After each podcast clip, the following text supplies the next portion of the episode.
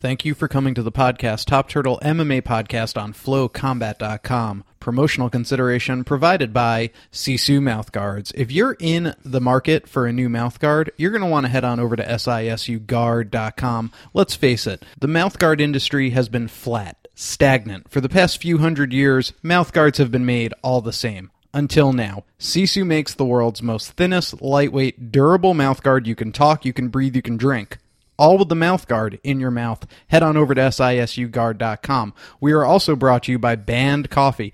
Band Coffee makes the world's strongest coffee. So if you do stuff during your day and you need a little jolt, a little boost, you're going to want to head on over to bandcoffee.com, enter in promo code TOPTURTLEMMA, all one word, not case sensitive, and get yourself a 20% off discount. Band Coffee and Sisu Mouthguards brings you this episode of Top Turtle, and it starts right now.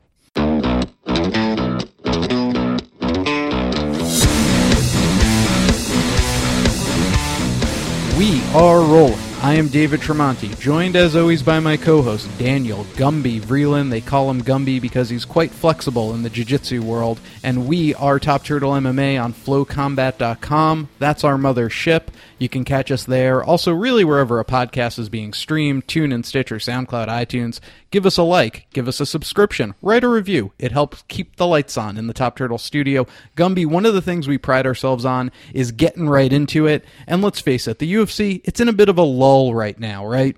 We're coming off the very exciting UFC 214. There was UFC Mexico this past weekend, which did anything of, of note happen in your mind? I, I mean, uh, not really anything of note. I mean, there was a lot of finishes, which is super exciting. But like, as far as contenders being born, there was like some fringe contenders kind of making a little noise with like, you know, Dustin Ortiz maybe or or nice KO in the flyweight division. yeah, and and Pettis picking up the win kind of like makes him relevant in that flyweight picture again. But like nothing.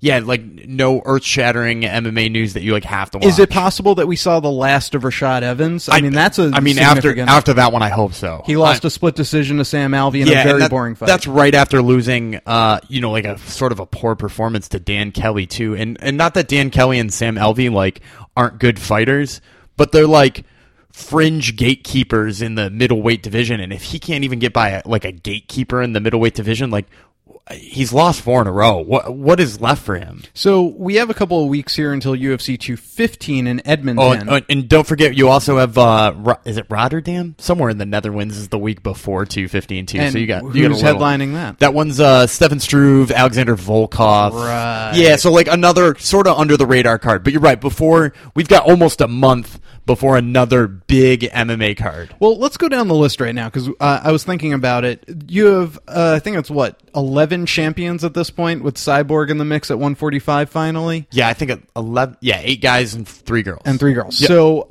I think we have three champions booked. Let's go down. You have coming up next month, Demetrious Johnson is going to face Ray Borg, which I think we're both excited about. Yeah, and, and, and good for Ray Borg too. You know, like he's he's put in such work, and he's a great uh, interview that we've had on the show So too. that's the flyweight title fight. Amanda Nunes on the same card will be defending her women's bantamweight title against Valentina Shevchenko, the fight that was supposed to happen during International Fight Week and got canceled. Very exciting fight. Yeah. We think Shevchenko has a very good chance in that. She I won she the third round. chance. This is a rematch. Shevchenko won the third round in their first fight, but Nunes took home the decision win because she won the first two rounds. And then uh, you have, I guess it's all but confirmed now. GSP versus Bisping is back on at middleweight. We've we've heard all but confirmed with that one before too. Uh, so that's at MSG, and then on that same show, you have some rumors of other title fights. You have maybe uh, Garbrandt versus Dillashaw, the fight that was also supposed to happen at International Fight Week and got delayed. Yep. Uh, that's at uh, for the men's bantamweight title with Garbrandt defending against Dillashaw. Very fun fight. And then you'd also have JJ defending against Thug Rose, the women's uh, strawweight Strawweight. title. So that's exciting. And then you have Max Holloway defending the featherweight title against Frankie Edgar. all, Also all rumored. I think mostly too because all those champions want that card. They like know it's the big deal. Of course, to be on MSG. Um, and I like all those fights. Now we get into the nitty gritty and we could start talking about who these champions should face. So you have at heavyweight Stipe Miocic, uh, in a bit of a contract dispute right now. I have a feeling they can clear this up very quickly. Because you need Stipe. You He- need- I mean, he's huge. He, he's a huge sell. And uh, yeah, you know what? He's not a huge sell, but I think he's a potential huge sell. Because here's why. Uh, his pay per views that he's headlined uh, have done 300k. The one against his title win against uh, Werdum, and then a year later in May, his title defense against JDS. Both did 300k. Uh, not great numbers, but the UFC will take it in today's day and age. His title defense in his home state of Cleveland against Overeem did about 600k, I believe, but that was with the aid of CM Punk's first fight. Uh, but him going for the record because there've only been no one's ever defended the heavyweight title more than twice. Him versus Cain, basically the two you know most dominant heavyweight champions really of this decade, I would say. Would be a and, big one. and Cain really being the most dominant ever. That's a big one, and Stipe going for the record. So I think that has the potential to do you know 500. I would hope. Yeah, and, and I think that everyman kind of uh, attitude about Stipe makes him a huge sell. You know, like he seems like you know like somebody you know. And uh, so there, there you have that. I think that's a great fight. If it wasn't Cain, because Cain is always injured, who would you plop in there to fight Stipe instead of Cain? I mean, if if uh, if it happened after Edmonton, uh, you would hope that they just take whoever wins Ngannou versus JDS. Because to me, that that's a rightful number one contender spot. I mean, Overeem technically beat Werdum, but like I no, can't see no part again. of that. Yeah. No part of that made me be like, oh, Overeem's got to get another chance at Miocic, Stipe right? turned his lights off. Yeah, in in, in, in like vicious ground and pound, and it wasn't a dominant win to get him back in there. All right, John Jones just beat Daniel Cormier for the light heavyweight title. The king is back. Who do you see facing John? It's got to be Gus too. You know, as much as I like uh, Volkan Ozdemir, uh, you know, I mean, he beat Jimi Manuwa versus you know watching Gus absolutely obliterate uh, Glover Teixeira. So I mean, those two differences. Um, I, I think you got to give Gus, especially with his history with Jones, the next shot. Here's one that we could debate a little bit. Conor McGregor, if he ever fights MMA again, who is he defending his 155 title against if he comes back later this year or early next? Uh, so there's a little bit of rumors out there about Tony Ferguson finally getting that fight with Khabib. Um, and if they do, obviously, uh, to me, the winner of that is, is in the front of the line. That being said, I, I totally expect it to be Nate Diaz again.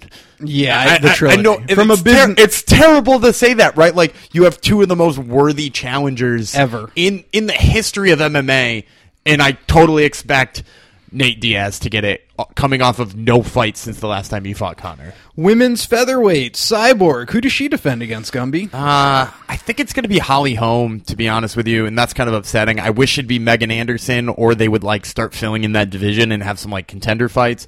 But I think from a business standpoint, right now, Holly Holm makes the most sense. Absolutely, I agree completely. And then this brings me to what I really wanted to talk to us about because I think we, I think everybody we just mentioned, it's almost like borders on no brainer. Yeah, they're- right? they're like- Gus, you know, Frankie for Max, Gus for John Jones, Cain for Stipe, uh, Thug for JJ, Thug for Yeah. JJ. It all, everything makes sense. Here's what doesn't make sense. Who the bleep is Tyron Woodley going to defend his welterweight title against, if not GSP? I, I mean, to me, uh, I'm.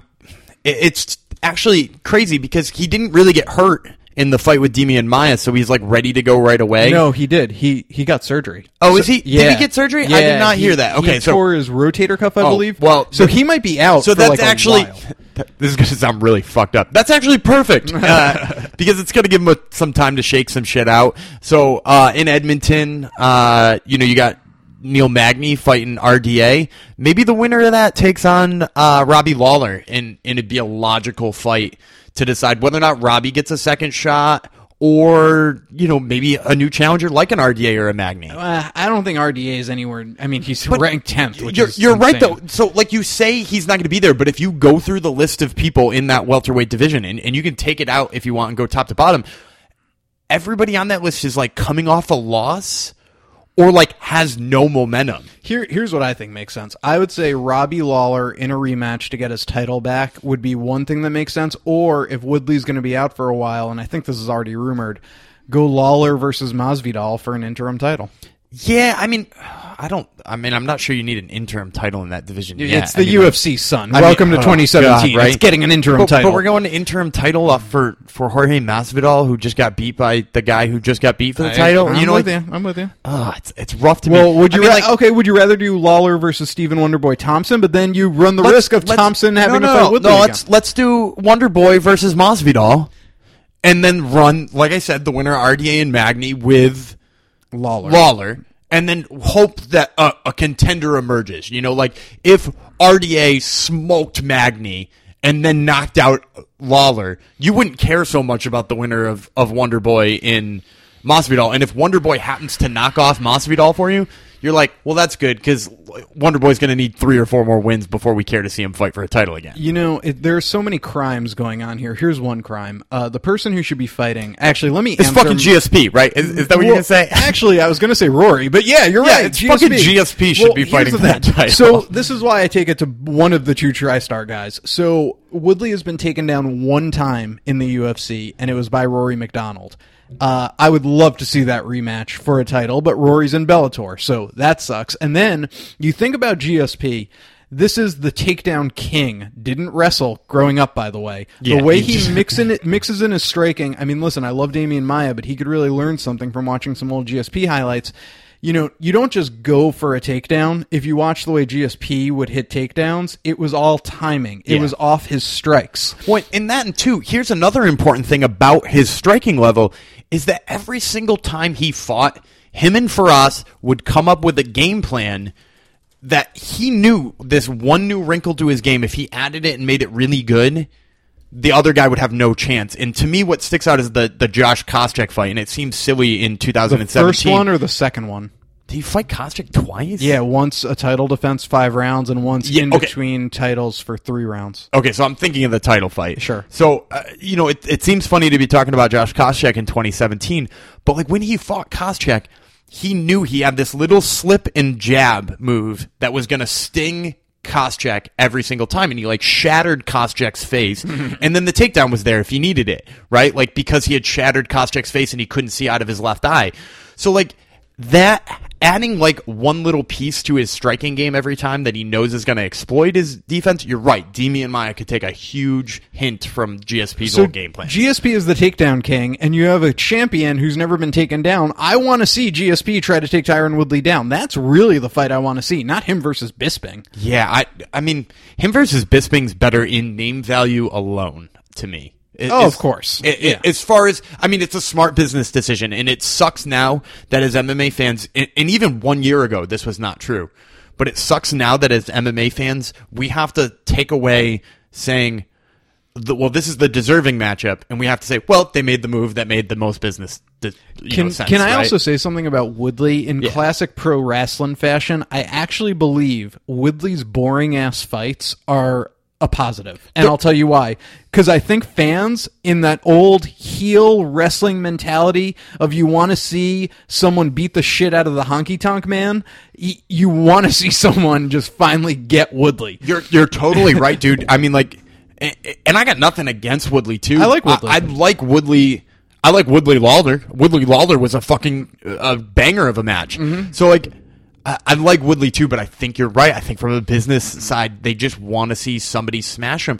Which even uh, if you think back though, that's not necessarily saying anything degrading because people thought that about GSP back in the day. Hmm. Like, yeah, you want to see GSP because it's the best in the world too, but every single hype video for GSP fights back in the day were like, this is the guy who's gonna beat GSP because his striking is insane, right? Like, I actually got jacked up for a little bit to watch Dan Hardy fight GSP because I thought Dan Hardy had the hands to put on GSP, right? Dan like Hardy. those hype videos of that era were so good, but I was like so jacked up for Dan Hardy. Dude, you bring up such a good point. I'm like the hugest GSP mark of all time. In every GSP fight, I, I was sold. I'm like, this is the guy. Thiago Alves is gonna Thiago Alves is gonna kick his head off. like they did so good with that man. Yeah, I, whoever was in charge of marketing in that era, I mean, I thought the same thing about Anderson Silva in that era, right? right. Oh shit, here comes Thales Leites. and I'm like, fuck, why was I so jacked up for Thales Leites versus fucking Anderson Silva? What a dumb fight to get excited. Or why was I so excited about Nate Marquardt versus Anderson Silva? So, yeah, whoever was in charge then, they, I mean, they could teach something to the marketing people now.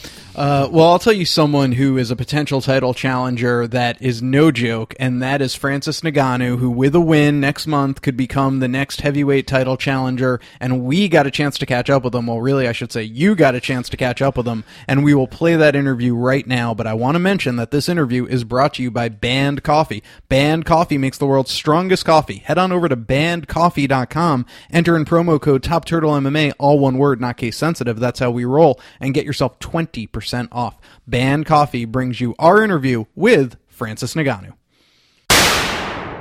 This is Daniel Gumby Vreeland here for Flow Combat's Top Turtle MMA podcast, and I have the pleasure of speaking with top heavyweight contender Francis Ngannou, who fights Junior Dos Santos at UFC 1 or 215 in Edmonton on September 9th. Francis, you've been really vocal about your choice to train at the UFC Performance Institute, and uh, we've seen on social media that you're bringing in a lot of boxers to spar with. But with you moving to Vegas, uh, who's kind of in charge of the head coaching of your training? Um, uh, I moved to Vegas, and uh, it was not easy to my team to move with me, but we keep uh, we still keep work together. You know, we we started together. We work. Um, um, we we work with many teams together, even right now. So, but I mean, um, by the way, I I have some. I met someone here who who made me who, who work striking. Yes, and uh, the guy was uh, Dewey Cooper. I work, I make a striking with him. That, yeah, Dewey Cooper, a well-known kickboxer in the area. Um, so you, know, you've said you, are working with a couple of different guys there. Uh, I know John Wood from Syndicate has reached out to you, and I imagine a bunch of others as well.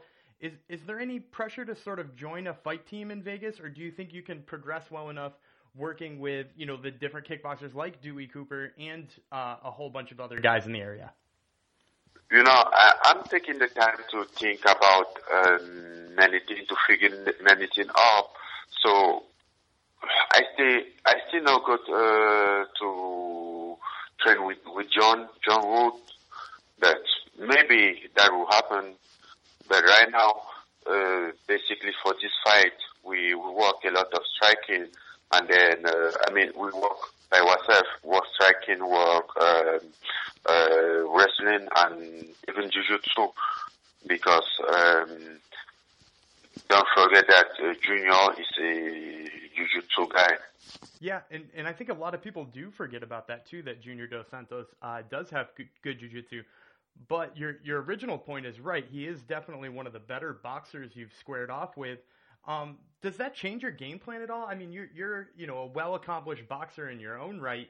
Um, does it make you want to explore other parts of the game, or are you happy to stand and bang with him? It not change my game plan anymore. You know that is why um, it's still easy to me to continue train. I mean, out of some gym because we keep the same game plan. Um, I, I think Junior gonna try to to take down that you know even if a good jiu-jitsu guy is not a wrestler, and uh, that was very that would be difficult for you to take me down. And uh, as everyone, like every game plan, you will just be to defend, uh, take down, and keep striking because uh, I, I believe on my on my striking. You know, I believe for for my punch. So I'm gonna keep the fight so you, you pretty much answered my, my question here. So I was going to say there's hundreds of ways the fight could plan out, but you're expecting him to kind of grapple and you expect it to stand the feet. Do you expect to be able to finish a tough opponent like Junior Dos Santos? Yes, obviously. Obviously. So, um, so uh, obviously, people have asked you a lot of stories about uh, all of your different moves. Um, you know, you left Cameroon at, at age 26, and now we're only four years later uh, and you're one of the fastest growing stars in the state. Does it feel surreal at all? Has it set in that like you've changed that much? I mean, this is the thing that movies are made of. You know, uh, that this is the thing why I move, why I start move even uh, to Cameroon, uh, even from from Cameroon. I, I move for something like this because I'm I'm I'm trying I'm I'm trying some uh, to recognize um, people. Uh, I mean, I don't know how to say it, but I'm find something to do. I, I feel like I have something to explain, and I find somewhere to have that opportunity to explain myself.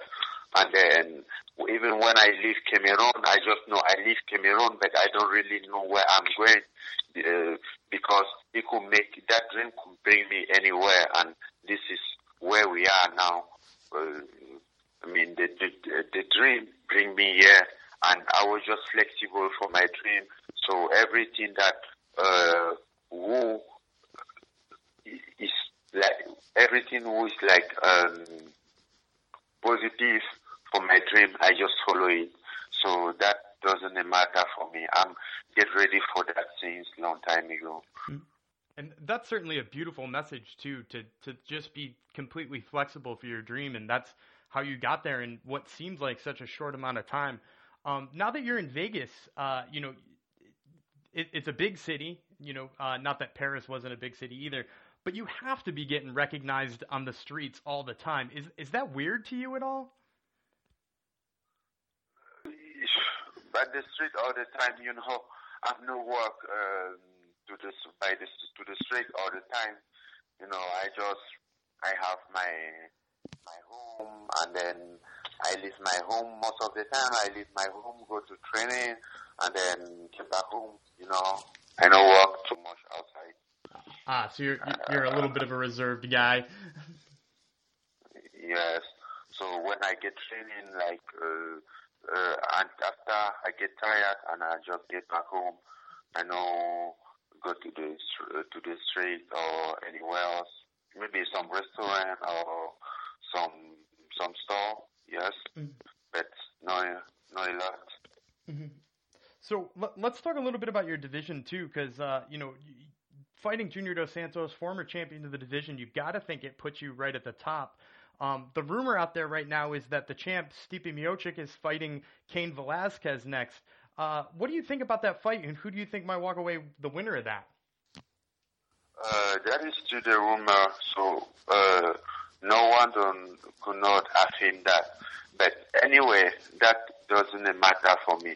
I called out uh, Velasquez a long time ago. Uh, I mean, after my fight, it was just like his injury. And now, if he's come back and fight for the title, me and then uh, the thing that I'm gonna do is just uh, win junior and wait for the title shot. Doesn't matter who will be the who will get the title or Velasquez or Stipe. That doesn't matter for me, you know. So I'm just waiting for that.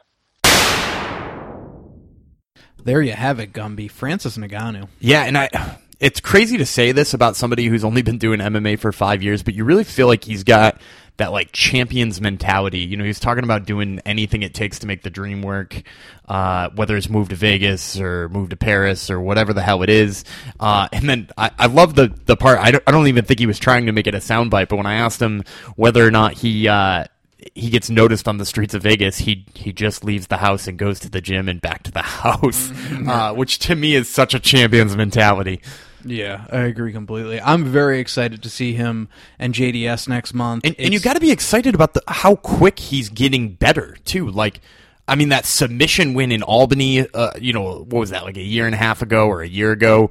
I mean, like, there are pieces to his game that we haven't even seen yet, and to me, that's really exciting. He doesn't believe anybody can take him down, so like, can they? The- Let's find out after he, if he beats JD. Well, that's what actually kind of makes a potential Cain or Stipe matchup very intriguing. Yeah, too. and I, I actually love. So there was rumors of Ngannou versus Cain, and he even mentioned a little bit in the interview how he was looking for Cain.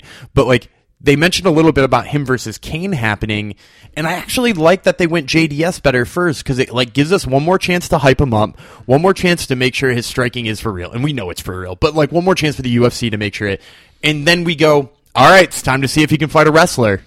Yeah, agreed. Yep. Agreed. Very exciting. Well, I'll tell you what's not exciting this UFC lull we're in, but you could head on over to flowcombat.com, check out the new prospect ranking. Yeah, they're super exciting, super exciting. And while we don't have UFC, we do have um, Dana White's Contender Series, which are turning out to be some fucking awesome fights, man. I was actually saying to someone the other day, I was more excited about Dana White's contender series last week than I was uh, about UFC Mexico. yeah, and it, for good reason. They keep putting on hell of a fights. It's a it's a very exciting concept, and I, I don't know. I just I really like that show. I I could never see another uh, Ultimate Fighter again, but keep giving me the Contender Series every week. All right, that about wraps it up. I am David Tremonti. He is Daniel Gumby Vreeland. This was Top Turtle MMA podcast on FlowCombat.com. We thank you so much for listening. Check us out on Twitter at Top Turtle MMA, and come on back next week. We'll be here. Hope you are too.